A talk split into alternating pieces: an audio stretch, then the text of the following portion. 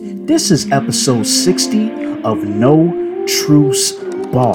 Say no more. In this particular episode, I speak about the importance of the Moors. Who were the Moors? What did they contribute to Western Europe as far as medicine, agriculture, and architecture? Also, why is it important that we study the Moors? Why do we need to know the relationship between black and white people in a pre Columbian? Thank you for checking out this episode. I hope you enjoy. Peace.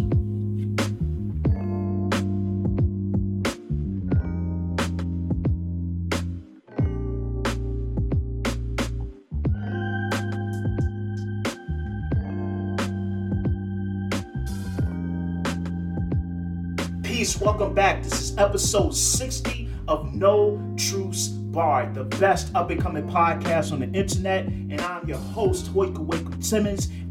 Pardon me.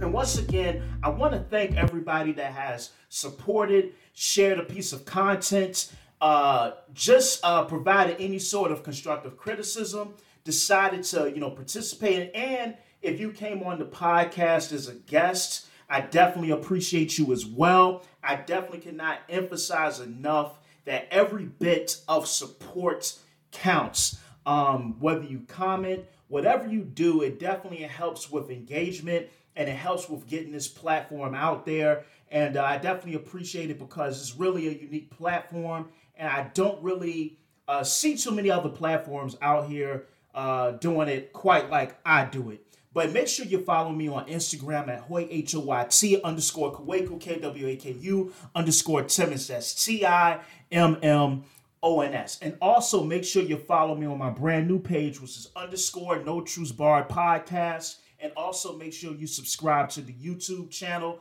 Uh, I'm really trying to grow that as well. So definitely subscribe, hit a like button, comment on a piece of material. So please bear with me. This is a relatively late time for me to record, but my schedule has been extremely hectic and busy. Have a lot of work in many other areas, so trying to keep up on everything. But um, I definitely want to deliver this particular episode to you guys tonight because it's been requested. So, say no more.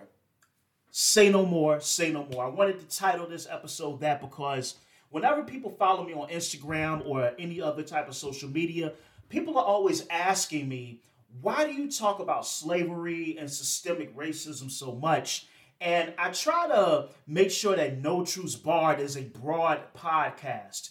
When I talk about uh, particular subjects, I wanted one to relate to myself and being a black person, I may be inclined to kind of speak or elucidate upon black issues. Not saying that I'm relegated to that only, but my predilection will start there as it pertains to content creation. And I've had people come and they ask, when will you talk about things dealing with pre colonial societies as it relates to Africa?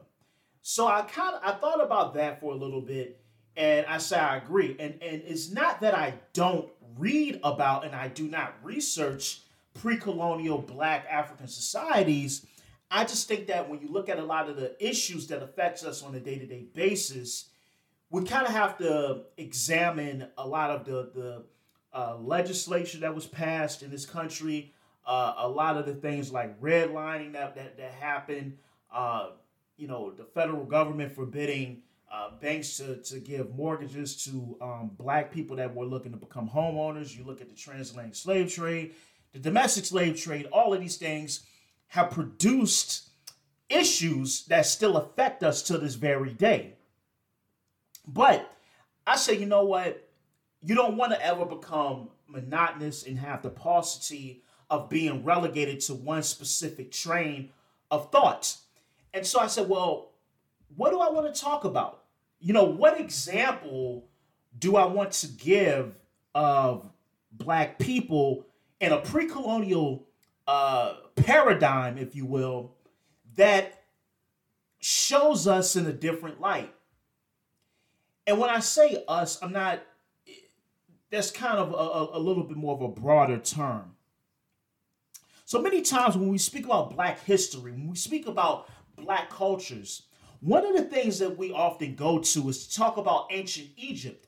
And if you're familiar with Egyptology or any of the great scholars who have written extensively about ancient Egypt, whether it be Cheikh Diop, whether it be uh, uh, J. Rogers, whether it be people like Moustafa Gadalla, uh, many uh, great uh, intellectuals and scholars have written on uh, Nile Valley civilization. And a lot of times we like to kind of start there. And I don't blame people. When you when you study ancient Egypt, you can attribute many things to the, to the Egyptian civilization. You know, for example, you look at some of the earliest solar calendars. Uh, matter of fact, if you look uh, at Manetho, so Manetho is the individual that was uh, sanctioned under Ptolemy Philadelphus II, I believe in the the who do I want to say the 33rd dynasty? I'm not exactly sure which dynasty, but essentially he's the person that classified Egypt into specific dynasties. And one of the things that he said that really caught my attention was that to properly study ancient Egypt, you should allow a span of about 32,000 32, years. Within the ancient Egyptian mythos, there's an epoch called Zep Tepi. And the epoch of Zep Tepi, it kind of reminds me of the Akkadian Kings list. If you're not familiar with the Akkadian Kings list or the Sumerian Kings list, it's these king this list of kings, and on the surface, it just looks like uh, a, a, a, a king's list is listing different, you know, rulers or what have you. But one of the uh, conspicuous things that you would actually find out about these kings list is that these kings lived exceptionally long. So, for example, I'm not really trying to get into the Anunnaki mythos, but if you look at uh, some of Zecharia Sitchin's work, Zecharia Sitchin wrote the, what was it, the 10th planet? The 10th planet? The 12th planet? I can't remember, but essentially, he talks about the fact that it's this uh, planet, this rogue planet that has a, a, an orbit of about 3,600 uh, 3,600,000 years. And on this planet, beings came down to Earth. They genetically manipulated some of the early hominids, created humans to mine gold in, uh, in modern day Mesopotamia, in South Africa, etc. And that due to that, these kings lived exceptionally long. These rulers that ruled on earth um, in in the in the antediluvian period, which means before the flood, because not only the Bible, but uh, the Popol Vuh, the Mayan Bible, uh, in, in in the Sumerian text, when you talk about the Epic of Gilgamesh, and you look at uh, this figure named Ziusudra, which would later on uh, uh, amongst the Akkadian uh, the Akkadian mythos would be Utnapishtim and in the biblical mythos or the biblical story, it would be uh, Noah. And these kings that existed had these long king lists. But anyway, back to the point. I could go on tangents, but back to the particular point. When you uh, study Zep Tepi, these kings have like these long periods to rule. And uh, matter of fact, I've came across certain literature that kind of says like uh, if you study uh, Ifa, and you look at the pantheon of deities or the pantheon, the pantheon, excuse me, of Orishas, there's a specific Orisha named Shango. And one of the myths I read about Shango, which kind of reminds me of Osiris, is that these were actually based off of real people that existed. And essentially, these people were so honorable, so brave, like so brilliant, so courageous that posthumously these particular figures ended up becoming deified. And when I think about Zep Tepi and I think about Manetho, uh, I'm not saying it's real that you had a king that may rule for like 300 years, but I think um, that ancient Egyptian culture is far older than we'll like to give it credit for. Uh, like you, you, you look at the um, uh, the Harima which would which would have been the name that the Sphinx would have been called by during the New Kingdom. And we always attribute the Sphinx to the fourth dynasty under Khafre.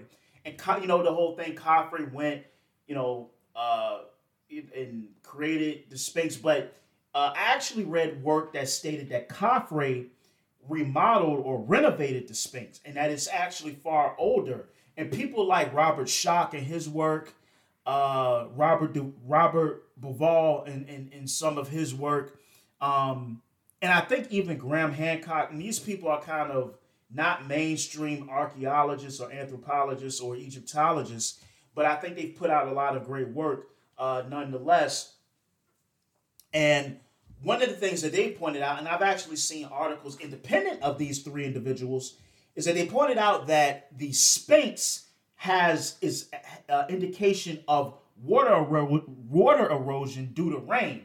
Now the issue is that that climate has been arid for thousands of years, and what they say um, and when I say they, I'm not saying an ambiguous they. I'm saying a they in the sense of the people that I just named. But what they would point to, what they would allude to, is the fact that uh, the, the the the the um erosion on the Sphinx for it to have rained that much and that frequently, it would have had to easily been anywhere from eight to ten thousand years ago.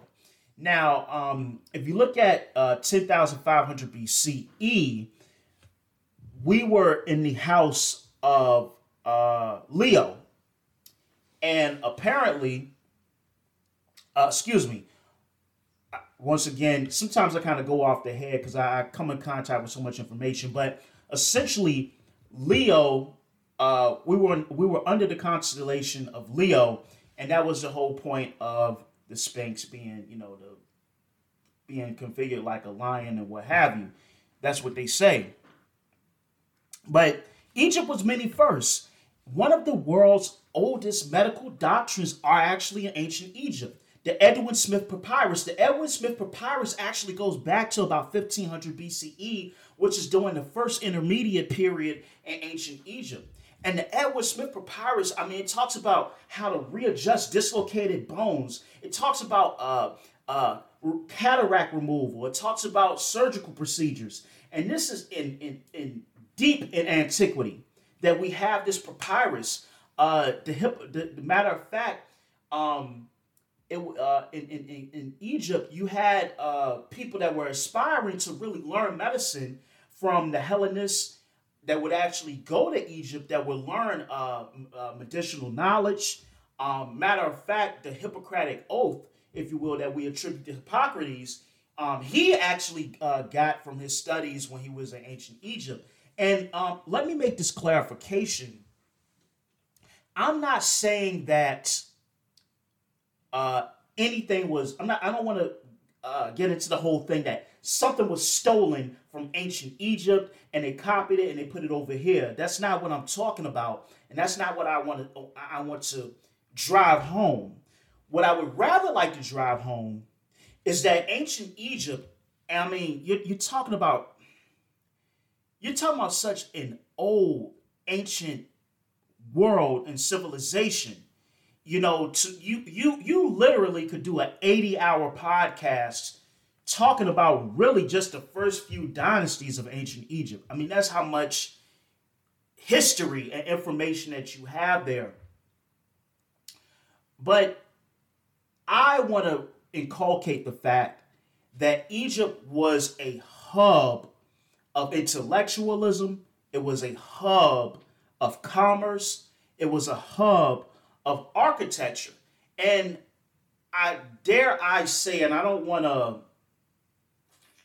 I don't want to compare Egypt to America, but I would say to a degree, if you were around the Mediterranean, it kind of would have had that attractiveness to come there uh, because it just was such a huge cultural center.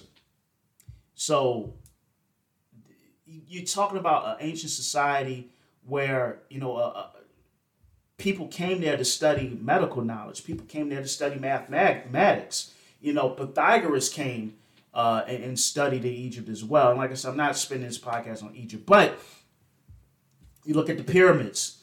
Uh, Pierre Ramidos means uh, fire sensor. Um, one of the terms, and, and the Egyptians had different terms over different periods. Keep in mind just how long the civilization lasted. Uh, that referred to the the pyramids as uh, mer, and it meant place of ascension. And when they were first constructed, constructed, the the top of the pyramid was covered in gold, and the remaining of the, the remaining pyramid was covered in like bright, brilliant, all white limestone. And I can only imagine how that would look if you're coming to Egypt and it's underneath the Egyptian sun. It just had to kind of be breathtaking. Now, some would argue that the Sumerians actually predate Egypt. So the, the Sumerians would have been in the Tigris, the Tigris Euphrates Valley. Um, and we're talking about 5000 BCE all the way through about, let's say, four, I think about 14 or 1500 BCE um, before the Common Era. And like I said, they uh, when you get into this conversation and you kind of have this dichotomy of people that may fall under the Afrocentrist aspect, and you have people that may fall more under the Eurocentric or mainstream aspect of discussing these uh, societies in antiquity.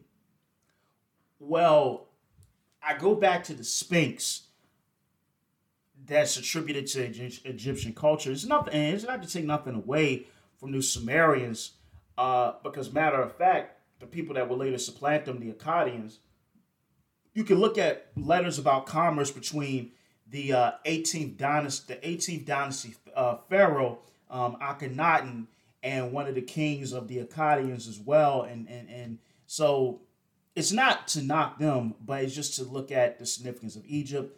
Um, you look at the Sothic calendar. Matter of fact, one of the oldest calendars in ancient Egypt goes back to about uh, 4142 BCE. Um, they kept record of the great year. The great year, uh, it takes us about 25 to 26,000 years to complete. Um, we spend at least about, I think, between 1,200 and 1,300 years in each house, and each house represents a constellation of the zodiac. They charted the great year which would mean they had to have an extensive time of, of reckoning uh, time and celestial bodies.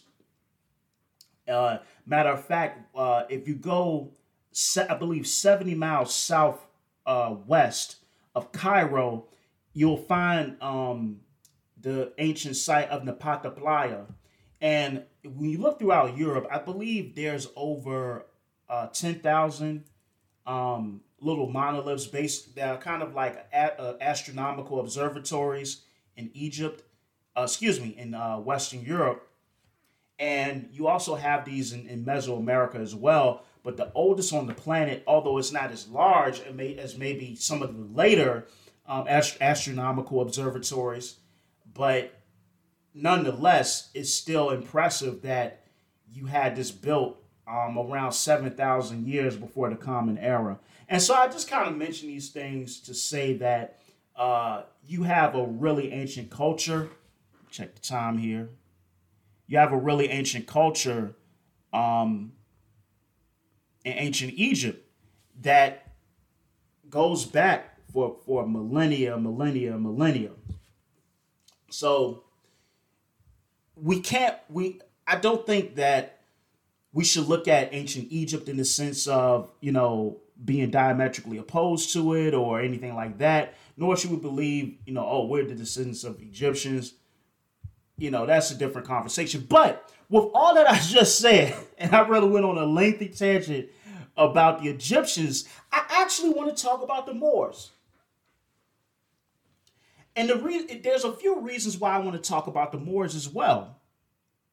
Um, so when you look at the term more, this term has been used, I would say, at least in our era, kind of arbitrarily. And I think people kind of, but then they kind of don't know exactly where the term more comes from. So the term more generically, in general, it just means black. That's what the term more means. Now, some of the etymology in it of the term more goes back really to the Romans And to be honest, it goes back earlier to the Phoenicians. So uh, Moor is a corruption of Morus, um, same thing in Greek, and that's built off of the Phoenician term Mori. Now, when you listen, when you look at these some of these terms, like for example, uh, Asia or Asu, it's a term that comes from the Assyrians and it denotes the east. If you look at uh, what else? If you look at uh, the term Mori by the Phoenicians, it denoted uh, northwestern Africa because the Phoenicians were one of the first groups around the Mediterranean to actually set set up in North Africa around uh, 850 BCE, and they actually established the city of Carthage, um, and that's where you would get the great uh, leader known as Hannibal Bakar. And you look at his name; it, it means in the grace of the Lord, because Hannibal, um, it at the end of it is the, the, the Phoenician deity Baal, so it gives reference to Baal, um, and you find that name in other uh, ancient Hebrew writings and uh, biblical writings as well, and ancient stuff about uh, Phoenicia. So that's essentially where you get the term Moor from, and what it became, it became to denote a black person. Now, also here in America, when we talk about the term Moor, a lot of people would start to think immediately about the Moorish Science Temple. And it's no slight to the Moorish Science Temple, but that's not what I mean either. And if you look at the Moorish Science Temple, essentially the Moorish Science Temple was a um, a kind of a, a, black nationalist Islamic sect that was founded here in the United States um, under Timothy Drew or Noble Drew Ali, and it's kind of like a myriad of of, of uh, Orientalism, um, uh, some some forms of of kind of like uh, Sufism is based off of the um, what is it called? The Aquarian Gospel of Jesus Christ. Um, their Circle Seven Quran. Uh, and like I said, I don't have any disrespect for that particular organization, but that's not what I mean um, when I say the word more. But the Moors, you know, in different epochs around the Mediterranean, there were like different names that black people were known by. So it's funny enough, I'm talking about the advent of Islam across North Africa. So, uh, excuse me, Egypt would have fell to um, the Muslims or the Arabs or the Mohammedans that was coming across up, you know, over Egypt and gradually make their way across North Africa uh, between, I believe, 639 and 646 uh, AD, I believe. I'm, a, I'm not good with dates but uh, Egypt would have fell first. But funny enough, uh, Sudan actually means black, and if you look at some of these uh, Arab writers, these travelers that would have first went into West Africa, like Ibn Khaldun, like Ibn Battuta, uh, and a few others, Leo Africanus, um, they would refer to Africa west and below the Sahara as Balad as Sudan and it means land of the blacks. So essentially, that's what it means. But that's not the only thing. Like the word Ingar or or Inger, and it's another way you can pronounce that. I will not. And I spoke about this in one of my Truth Sessions videos. Uh, the Romans had uh, five different routes that went across North and West Africa, and uh, like I said, you've seen Rome. There's been evidence of Roman coins um, as far south in West Africa as Burkina Faso, and when they went into uh, the uh, expedition was actually led that reached Lake Chad and uh, the bend of the Niger River, and different groups called the river different things. Uh, but amongst many of the groups, it was called the Niger River, Great River, and um, I kind of believe that's kind of how it made its way into the the uh, the Latin lexicon, if you will. But they also had other terms like fuscus the Greeks had uh, Ethiopes or Ethiops, which means a burnt face. So that's where you get the word Ethiopian from.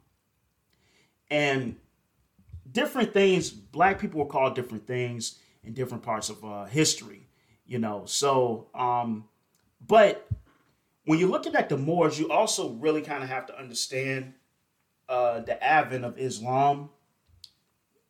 Keeping time, keeping time. I'm trying to get you folks in and out.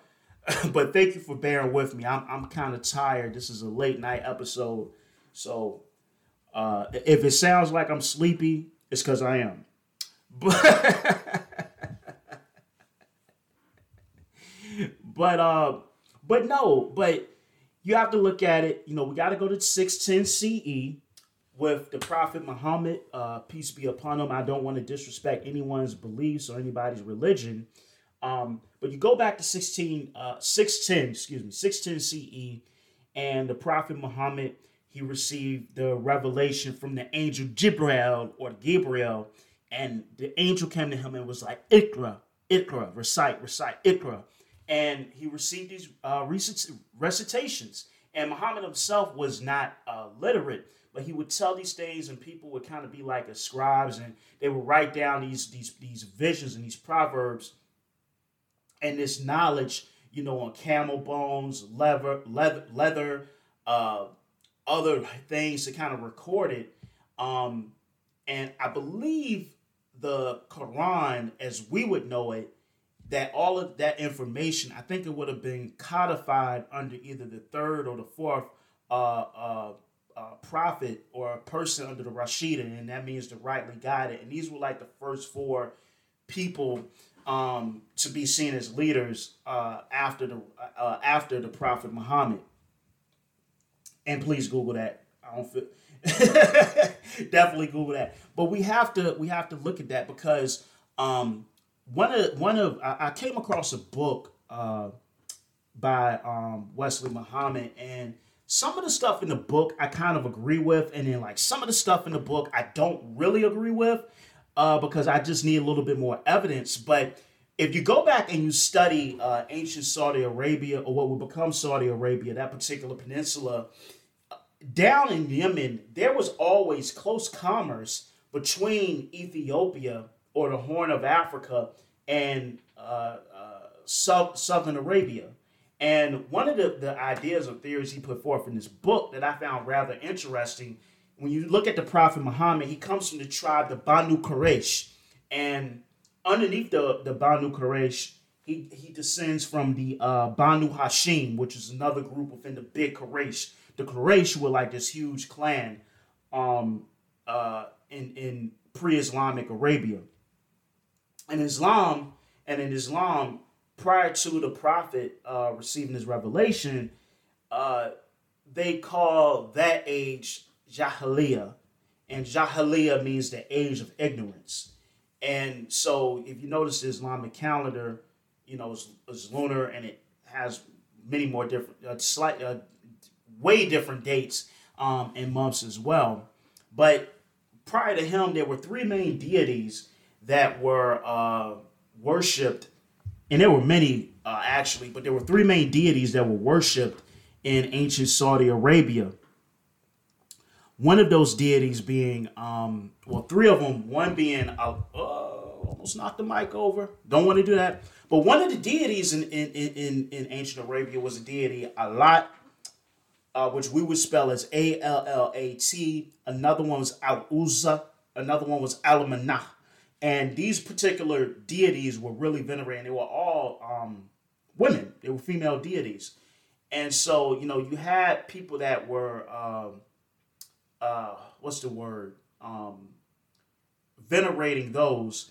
There's also been some writings that the Kaaba in pre pre Islamic um, Arabia potentially could have been a place of worship for the planet Saturn. Um, the cube and the black symbolism um, in, in certain uh, pre Islamic cults, uh, the planet Saturn was venerated as well.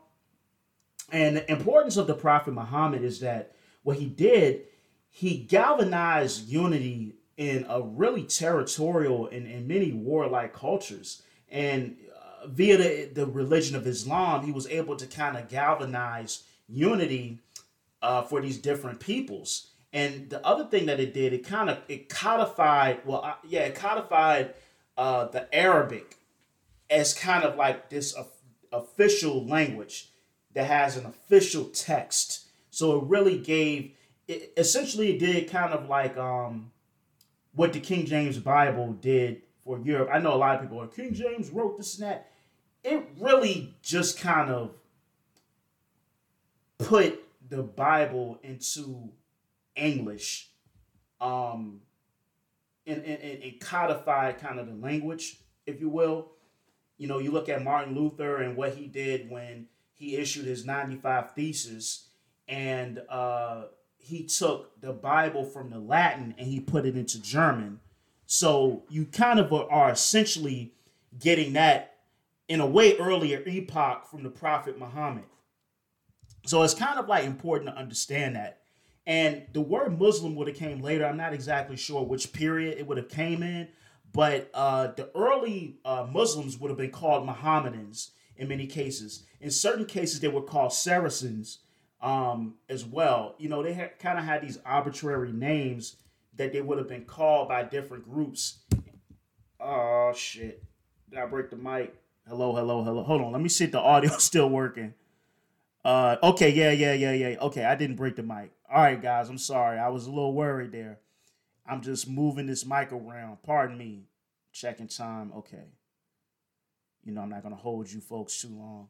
But yeah, so you know, you have to look at um you have to look at Islam because Islam was driving force and really you had different empires like you had the uh, the Sassanid Empire, you had the the Sassanid Empire, you had uh, Byzantium or the Byzantine Empire as well, which essentially is just a Roman Empire. It's just that they kind of spoke Greek, but it's just the you know after the uh, the Western Roman Empire fell, the Byzantium Empire would have been around. Um, yeah, for about another thousand years until like I think it was 1491 or 92 when the Ottomans came and took Bans- uh, took uh, Constantinople, and then Constantinople became Istanbul. So I think it was somewhere around that period. But yeah, um, because uh, before Islam, uh, the Byzantine Empire uh, had a hold over Egypt, and it was Islam that would have uh, taken it. It was one of those fir- the first Rashidun Caliphate that would have taken Egypt, and later on the city of Cairo would have been established, I think, like 959 AD, and that would have been done under the Fatimid Cal- uh, dynasty, excuse me. And this is when like uh, some of the limestone off of the pyramids would have been used kind of like for quarries and certain other building projects as well. Um, and it was like there was some dilapidation of the pyramids too. So it wasn't just all people taking, you know, ripping off the limestone, but there was like a myriad of factors as to why the pyramids look like they do um, the way they do right now. But another group you have to look at when you're studying the advent of Islam across North Africa is the Garamantes. The Garamantes would have been primarily in the in the place of where modern day Libya is right now, and these people have an ancient history in North Africa, uh, a history going all the way back um, to to the Phoenicians. So you're talking about at least a thousand years before, and this is one of the groups that, um, although they did kind of put up a fight, they kind of were eventually absorbed into Islam as it made its way across North Africa. And you had uh, people that were like fleeing, that were going south, um, south and west uh, with the uh, approach and the advent of Islam across North Africa. So these people are important because they would kind of go on to uh, kind of constitute one of the big groups that would have been a part of the Moors when they eventually went into Spain. So it's important to know that, but there were like dozens of groups across the Fezzan um, that would have been impacted by Islam, you know, thousands of groups. So, you know, that's kind of one of the ones that are more popular, the Garamantes, which is uh, G A R M A N T E S and uh, they would have been like hugely popular, you know, uh, across the um, across that area that would be like modern day Libya and whatnot as well. Um, so I'm looking at it like, and that's like uh, when you look at North Africa and the advent of Islam across North Africa, which is hugely important because these would be the people where be, whether they be the Blackamoors or the Tawny Moors, and the Tawny Moors were like they would have been like more lighter hued uh, Moors and, and Tamashek people that would have mixed into this uh, amalgamated uh, populace that would have came to go into uh, Spain. But another uh, aspect of this that we have to talk about briefly is the advent of Islam into West Africa. Now, you can go and you can pick up some of the work by uh, Ibn Khaldun. Uh, definitely read some of Ibn Battuta's work, but Ibn Battuta would have came a lot later. He would have came during the uh he would have Ibn Battuta would have came during the advent, not even the advent really, but kind of like the zenith of the Malian Empire. And so when he came uh, to Mali, because Ibn Battuta is really one of the the the, the primary uh, sources that we have when you talk about a, a non-African experience in the Mali Empire. And I, I suggest anybody, please, please, please uh, read Ibn Battuta's travels. He actually was 66 years old. He was also I don't he was also uh, illiterate. He dictated uh, his experiences to a scribe and this person. Um, and I think it was just not just one, but it was like a few people that actually put these writings together. And Ibn Battuta he went to Mali uh, during the reign of of, of Mansa Suleiman and this would have been after Mansa Musa. Mansa Musa uh, probably would have been like a few, uh, I think maybe like a few decades earlier. Mansa Musa would have would have been the ruler of Mali. But anyway, uh, you have to look at the advent of Islam into North Africa. Now, one of the first places that kind of became Islamicized in in, uh, in West Africa, excuse me, would be Kanem, and Kanem would be somewhere like on the on the border of modern day Chad and Nigeria, northern Nigeria, and they were one of the first places uh, to really be converted to Islam, I believe, in the 9th century.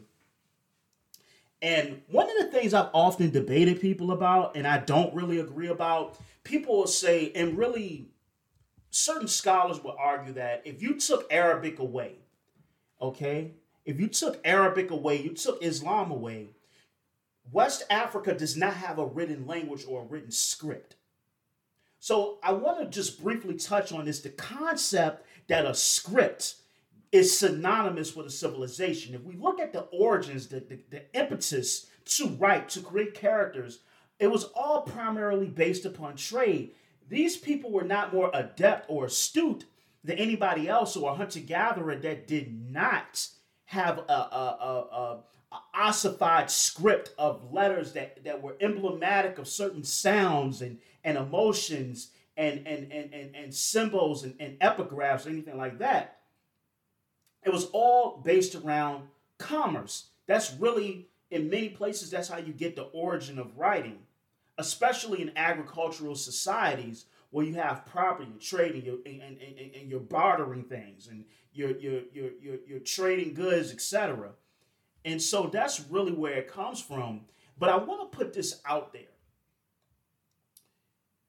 When people use that, and once again, I think it's racist. And what I always emphasize, I don't do the race uh, thing. Now, I'm very much uh, into my culture, into my history. I love black people. I consider myself pro black. But when I say that, I'm talking about I love who I am. I love learning about my history. I love to learn what we've contributed uh, to the world to world history. But I don't buy into the notion that based on phenotype that somebody is uh, subjacent to the other person, just kind of strictly predicated upon race, because that is pseudoscience. It's, it's, that has no basis in reality. Even if you want to try to like quote or pull from the IQ test and all of this stuff or the bell curve, I don't buy into it. It's not real. You know, uh, intellect is is a product of various uh, circumstances and environment, not uh, you because you're black or because you're white or because you're this or that. You just kind of naturally have this acumen that is innate to your way of thinking or looking at the world. That's not true.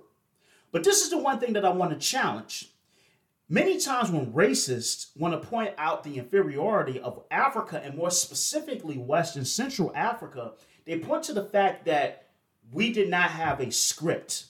We did not have a writing system prior to the coming of Islam and Arabic. Now, let's scale this back really, really quick, and I'm going to move on. If you were to look, if you were to look at Europe, for example, in certain periods in European history, they would tell us that Latin was the language of scholars. Greek was the language of scholars. But what do both of those alphabets have in common? They come from the Phoenician script. Just like the alphabet that we use now. Before the coming of, of Rome, so uh, Rome has like a complicated history, like with the with the Visigoths and all of that, because uh, the Gauls they first attacked Rome prior because Julius Caesar would have went into Gaul, which is modern day France, and he killed and enslaved over a million people. They captured the king. His name was like Ventricroix or something. It started with a V. I can't pronounce it, but uh, uh, initially the, the the Gauls they would have they sacked and decimated Rome in 390 BCE. I mean to the point where it stuck with Rome for centuries afterwards. Like I mean it was bad.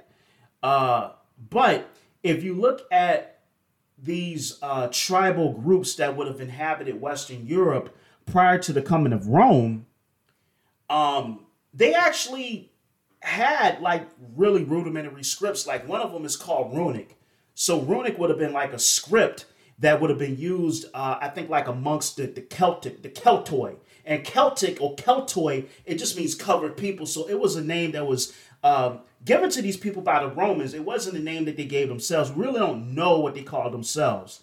And you look at the Roman o- occupation of the British Isles after the defeat of Queen uh, Boadicea or Boudica, um, where the ancient Brits they would you know cover themselves in a, a blue paint, go into battle. Had a real kind of tribal, uh, almost Native American esque way of living life.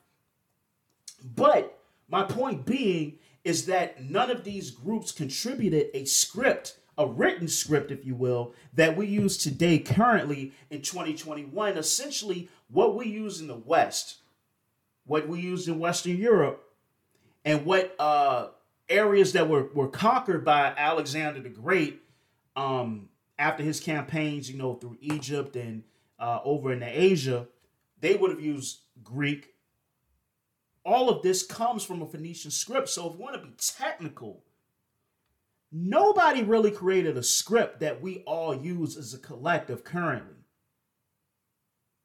And so that's just one of the things that I, I kind of wanted to address and matter of fact, if you look at the Igbo people, ancient Igbo, now I don't know if this is still used now, but they actually did have a script. It was called the Insabidi script. And in northern Nigeria, they have pyramids as well. It's called the Nsude pyramids, but that's like a whole different that, that's a whole different discussion. I'm not even getting into that tonight. Um, but the other thing to note is that Islam primarily came into West Africa uh, through traders, through commerce.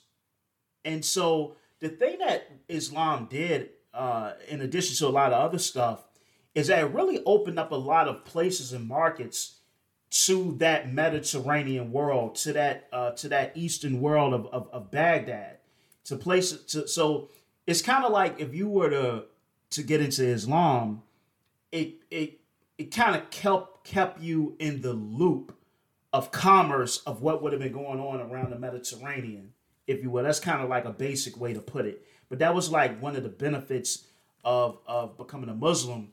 And matter of fact, if you look at uh what is the guy's work? I'm trying to think of this this scholar right now. I cannot I think I have his book here. I think I do. Uh I am trying to think of this scholar's name and it is slipping my mind. I cannot think of his name. And no, I do not have the book here. But anyway, he uh what was the name? I'm sorry, y'all. I'm trying to think of the name of this particular book so much.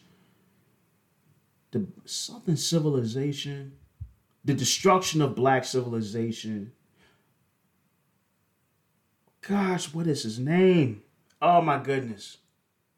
I'm seeing his face and everything. But anyway, in that book, he talks about the fact that a lot of times when, when we talk about the Malian Empire, we like make it synonymous with Islam. But one of the things that we don't understand, uh, and many of us don't understand about Islam in West Africa, especially under the uh, the Malian Empire, is that uh, and, and, a good friend of mine, my, my good friend Melvin, pointed this out to, uh, to me in a discussion, is that they were the, the under the Malian Empire. Uh, they were far, far, far enough away from the huge Islamic centers to where they could kind of put their own perspective and their own fingerprint on how they practice Islam. And I mentioned Ibn Battuta earlier because uh, Ibn Battuta, when he um, when he came to Walata, he noticed that women were Muslims, but they would walk around with their breast out. He would notice that they had no problem being sexual with whomever man that they chose uh, to be sexual with. And that was one of the things he, he noticed, and he kind of was like taken aback by that. And it's funny enough, the, the, the people that encountered Ibn Battuta, they laughed at him because of how he treated or how he was kind of like weirded out or appalled by the, the nakedness of, of a woman's body.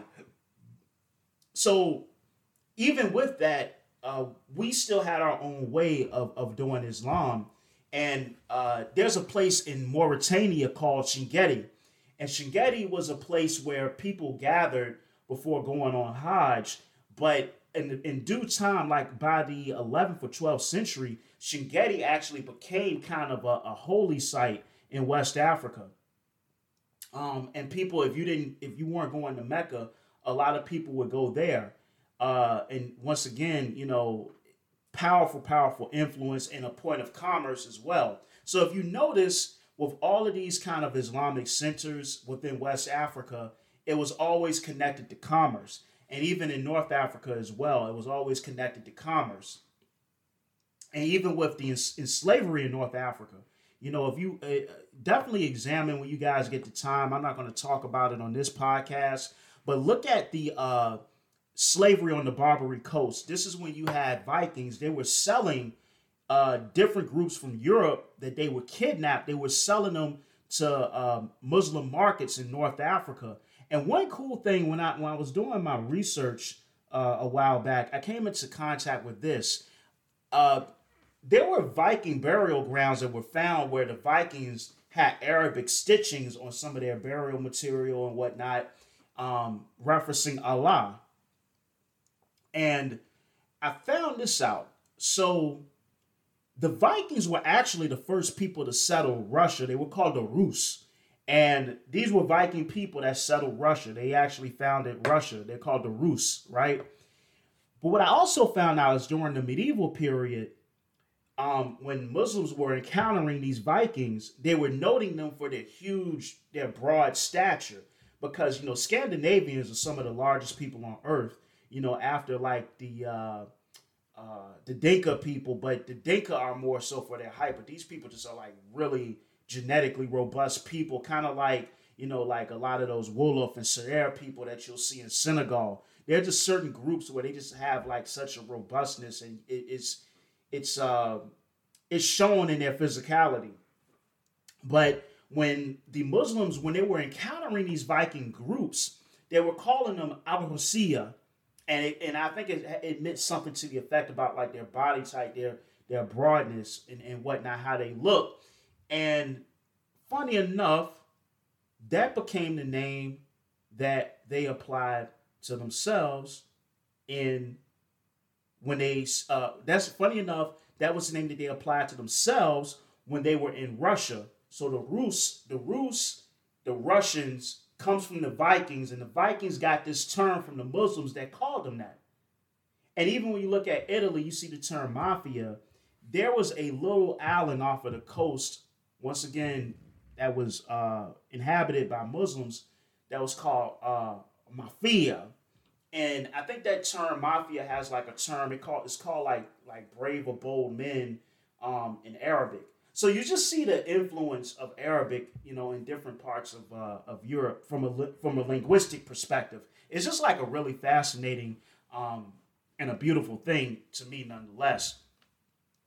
But when we talk about the Moors in, in general, you're talking about the Berber, uh, and the Berber is the name just Bari Bari, and it comes from the Greek. It just means like you're speaking gibberish, and that name kind of stuck, and people started calling these people Berbers.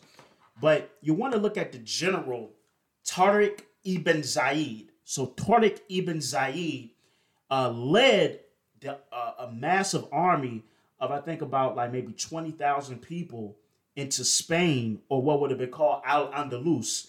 And Al Andalus meant land of the Vandals. The Vandals were a Germanic tribe that had, or essentially they were Visigoths. They were a Visigoths or Germanic tribe um, that had uh, uh, taken uh, Spain from the Roman Empire about 200 years earlier because basically you know, it was hard to kind of keep a foothold at that point. And even uh, the Vandals had actually came into certain parts, certain small parts of North Africa as well. And the ruler of, of, of the Visigoths in Spain at that time, or the Vandals, or Al Andalus on the Iberian Peninsula, was uh, a king by the name of Roderick. So 711 AD, you had Tariq ibn Zaid that came in and he found it was like a certain rock, a certain uh, mount that he came and he claimed, and that mount would become uh, the Mount of Tariq, and it was corrupted eventually into Gibraltar. So, if you want to know, the name Gibraltar is named after that general that led that invasion into Spain uh, in 711 AD, and after I believe uh, by June or July of that year, um, they would have he he he uh, they would have got they would have I think uh, King Roderick died in battle. They uh, Tariq made his way all the way to Toledo, and essentially most of uh, of uh, Spain um, acquiesced and capitulated to the Moorish rule, and so um, that's essentially like how you get that get the Moors initially in Spain. Um, but I think what I want to kind of focus in on briefly is two empires that you have to look at when you're talking about the West African connection to Spain. So you have to look at the Almoravid Empire and the Almohade Empire. Um, I'm going to kind of talk a little bit more about the Almoravid Empire more so than the Almohad Empire, because um, the Almohad the Almohad Empire, uh, I don't think it. Well, no, they did have um, a, a, a big impact. But I kind of want to stick with the Almoravid Empire because uh, I don't want to keep you guys any longer than an hour, and I'm like running here, so I'm going to try to like whoop, get you guys out of here. So anyway, the Almoravid Empire was essentially a dynasty that would have spread across North Africa, North excuse me, Northwest Africa, down the west coast of Africa, at least to Senegal, and through Spain. And so the uh, the Almoravid Empire pardon me, the Almoravid Empire, um, it would have been founded in the 11th century. So when you think about the Almoravid Empire, it could be drawn back to uh, Yahya ibn Ibrahim. Yahya ibn Yahya ibn excuse me Yahya ibn Ibrahim. Uh, he was a Berber of the uh, Godala tribe, and they would have this tribe would have inhabited the northwest coast of Africa on the Atlantic of modern day Morocco. And he went in 1048 uh, CE. He actually went on Hajj to Mecca, and when he came back from Hajj, he brought another like kind of uh, scholar with him by the name of Abdullah ibn Yasin, and they came back and they kind of had this puritanical view of Islam, and they were trying to convert people along their way in North Africa. They were getting rejected. They almost died, almost got killed, but they were kind of picking up like straggler followers here and there. And what they actually did, they retreated. And they retreated into West Africa. And they actually made their way to an island called Tekrer, uh, Tekru. I'm, I know I butchered that word, but it's T E K R U R. And they made their way there. And what they did, they started to galvanize other followers in the region, uh, certain Berbers, etc. And it was from this place, now called Morphett Island uh, in Senegal, that the Almoravid Empire um, would have expanded. This is kind of like the birthplace. This is the catalyst. And also, I just kind of want to note, uh, speaking of Senegal, is that centuries as the centuries went on, Senegal kind of became a hub for uh, uh, uh, Sufi Sufism in Africa. So Sufism, if you study it, is the esoteric branch of Islam. That's what Sufism is, and a lot of people know the great Sufi poet uh, Rumi, um, who was also a philosopher as well. And matter of fact, in uh, Senegal, you had the uh, Brotherhood, which is a Sufi brother uh, brotherhood, Sufi order, and um, the late great Cheikh Anta Diop actually is a descendant from the family that's of that particular brotherhood, and so that's just kind of like an interesting fact to know. And the other thing with the, the rise of the Almoravid Empire, you saw the decline of the Ghanaian Empire or the Wagadu Empire, and uh, it was actually called Wagadu because Ghana was the name of the king, but travelers that came from outside that came to Ghana, you know, they would call it uh they would call, excuse me, they would call it Ghana after the king. It's kind of like how when Pizarro, Francisco Pizarro and his men, when they went to the Inca Empire, the Inca is the name of the king, but they didn't know the name of the empire, so they call it the, uh, the Inca. But that was the name of the king. Same thing here in Virginia. The Powhatan Confederacy the Powhatan was the title of the king. The actual empire was uh, uh. That was the name of the Powhatan, the actual empire that would have been here in the state of Virginia. But the Powhatan was the title of the king. So a lot of times when people are coming from the outside to these cultures, they'll take the title of the sovereign and they'll use that to denote the whole landmass, and that's actually um, that's actually just not the case. But the Almoravid Empire, what it actually did, the important thing that I want to uh, point out here briefly is that the Almoravid Empire it allowed a deeper cultural inter- uh, intimacy between Black Africans uh, from West Africa, Berbers, and those of Spain. And so quickly, I just want to say this. So when you look at uh, uh, the Moorish influence in Spain, you know, certain words were introduced like alcohol, algebra. These are Arabic terms. Uh, you look at, um, matter of fact, like just like if you look at the city of Cordova in the 11th century, you're talking about mosque, lit streets, elevated sidewalks, irrigation systems, um, you know, uh, planting of mass gardens and fruits, etc.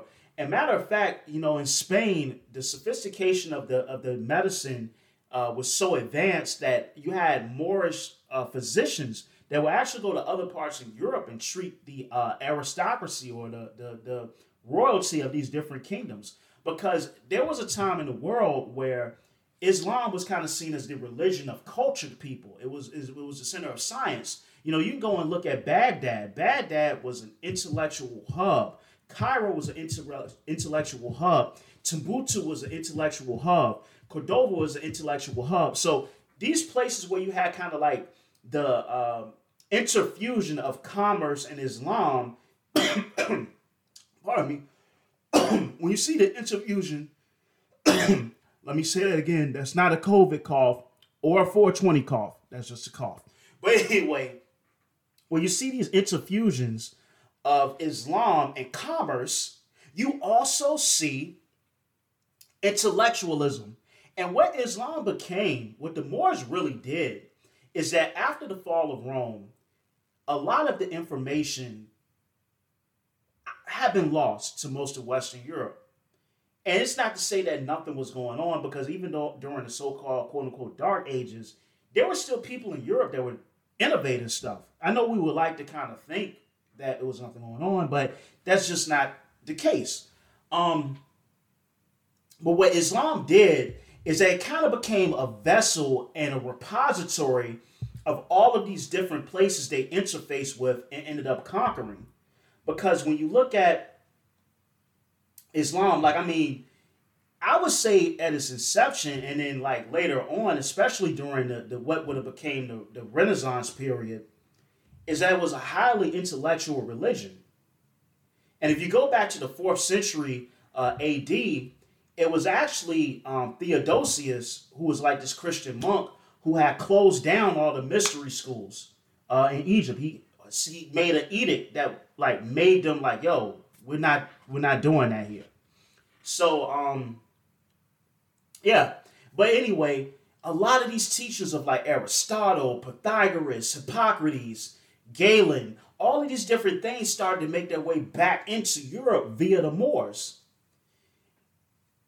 And one of the biggest things that you have to look at is the uh, Hindu, Hindu Islamic numeral system that made its way into Europe via the Moors. Because before that, they were kind of using like these cumbersome Roman numerals. And the problem with that is that you don't have use of the decimal, nor do you have the use of the number zero uh, when you when you when you're using these kind of antiquated, uh, uh, rudimentary numeral systems.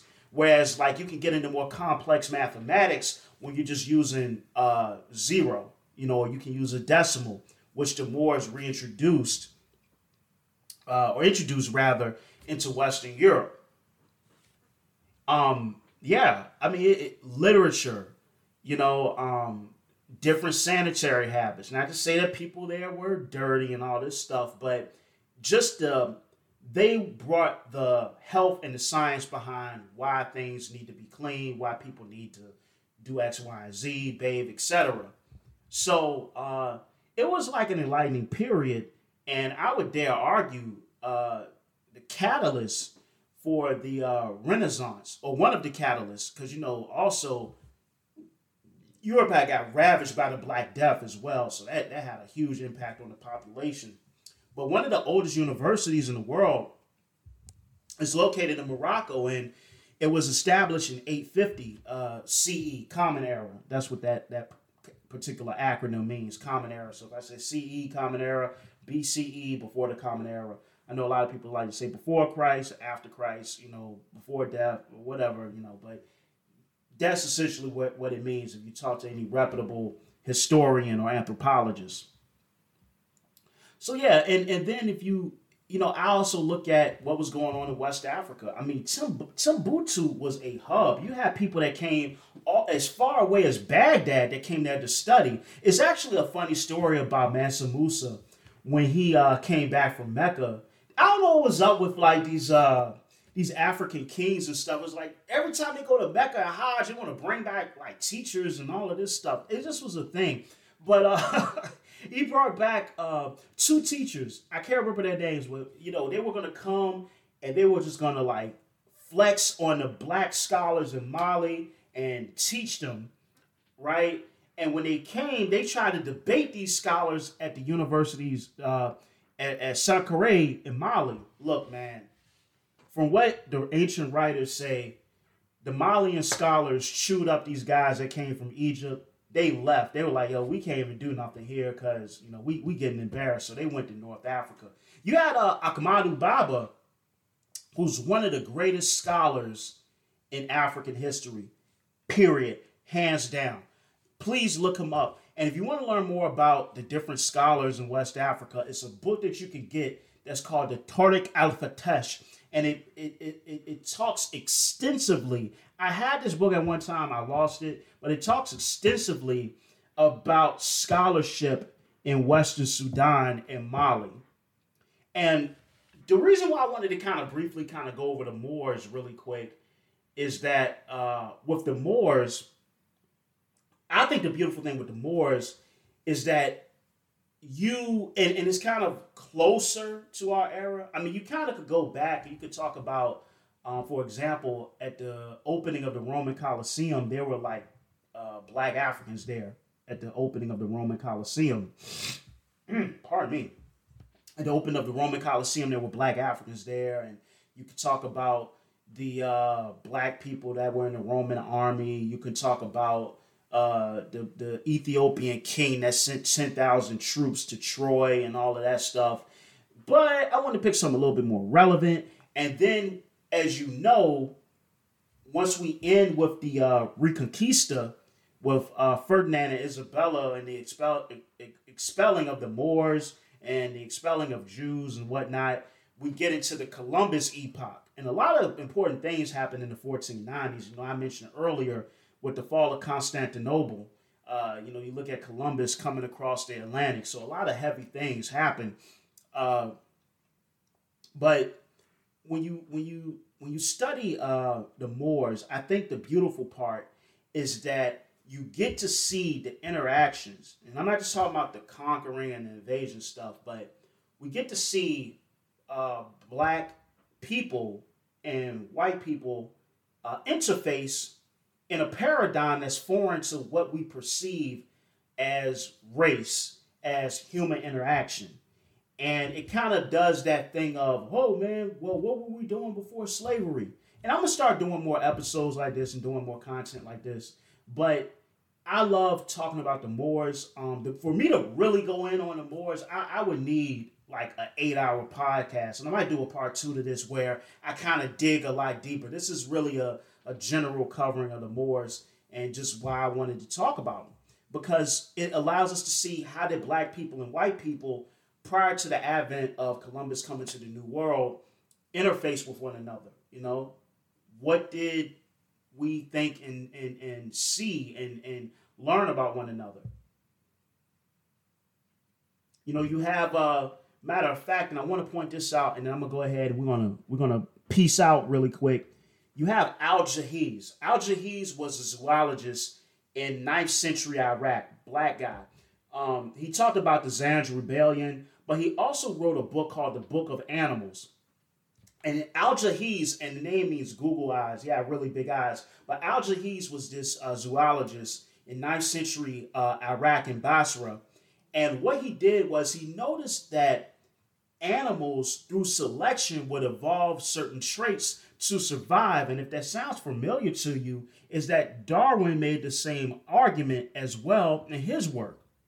And I'm not saying that Darwin knew anything about Al Jahiz, but Al Jahiz would have been a, this black zoologist more in 9th century Iraq that actually discovered the theory of, of evolution almost a thousand years before Darwin or Lamarck or Erasmus Darwin, all these other people would have even tried to uh, conceptualize any of those theories. So uh, we have to have a, a, a bigger scale to look at our contributions to world history, whether they've been noted or not noted. Both are important. But anyway, this is Hoyt Kwaku Timmons. This has been episode 60. Thank you for tuning in. Take care. Much love and peace. Love y'all. This has been episode 60 of No Truths Barred. Make sure you subscribe to my YouTube channel, which is No Truths Barred Podcast, and make sure you're following me on social media at Hoyt, H O Y T, underscore Kwaku, K W A K U, underscore Timmons. That's T I M M O N S. And make sure to follow my new page, which is underscore No Truths Barred Podcast. Thank you much love.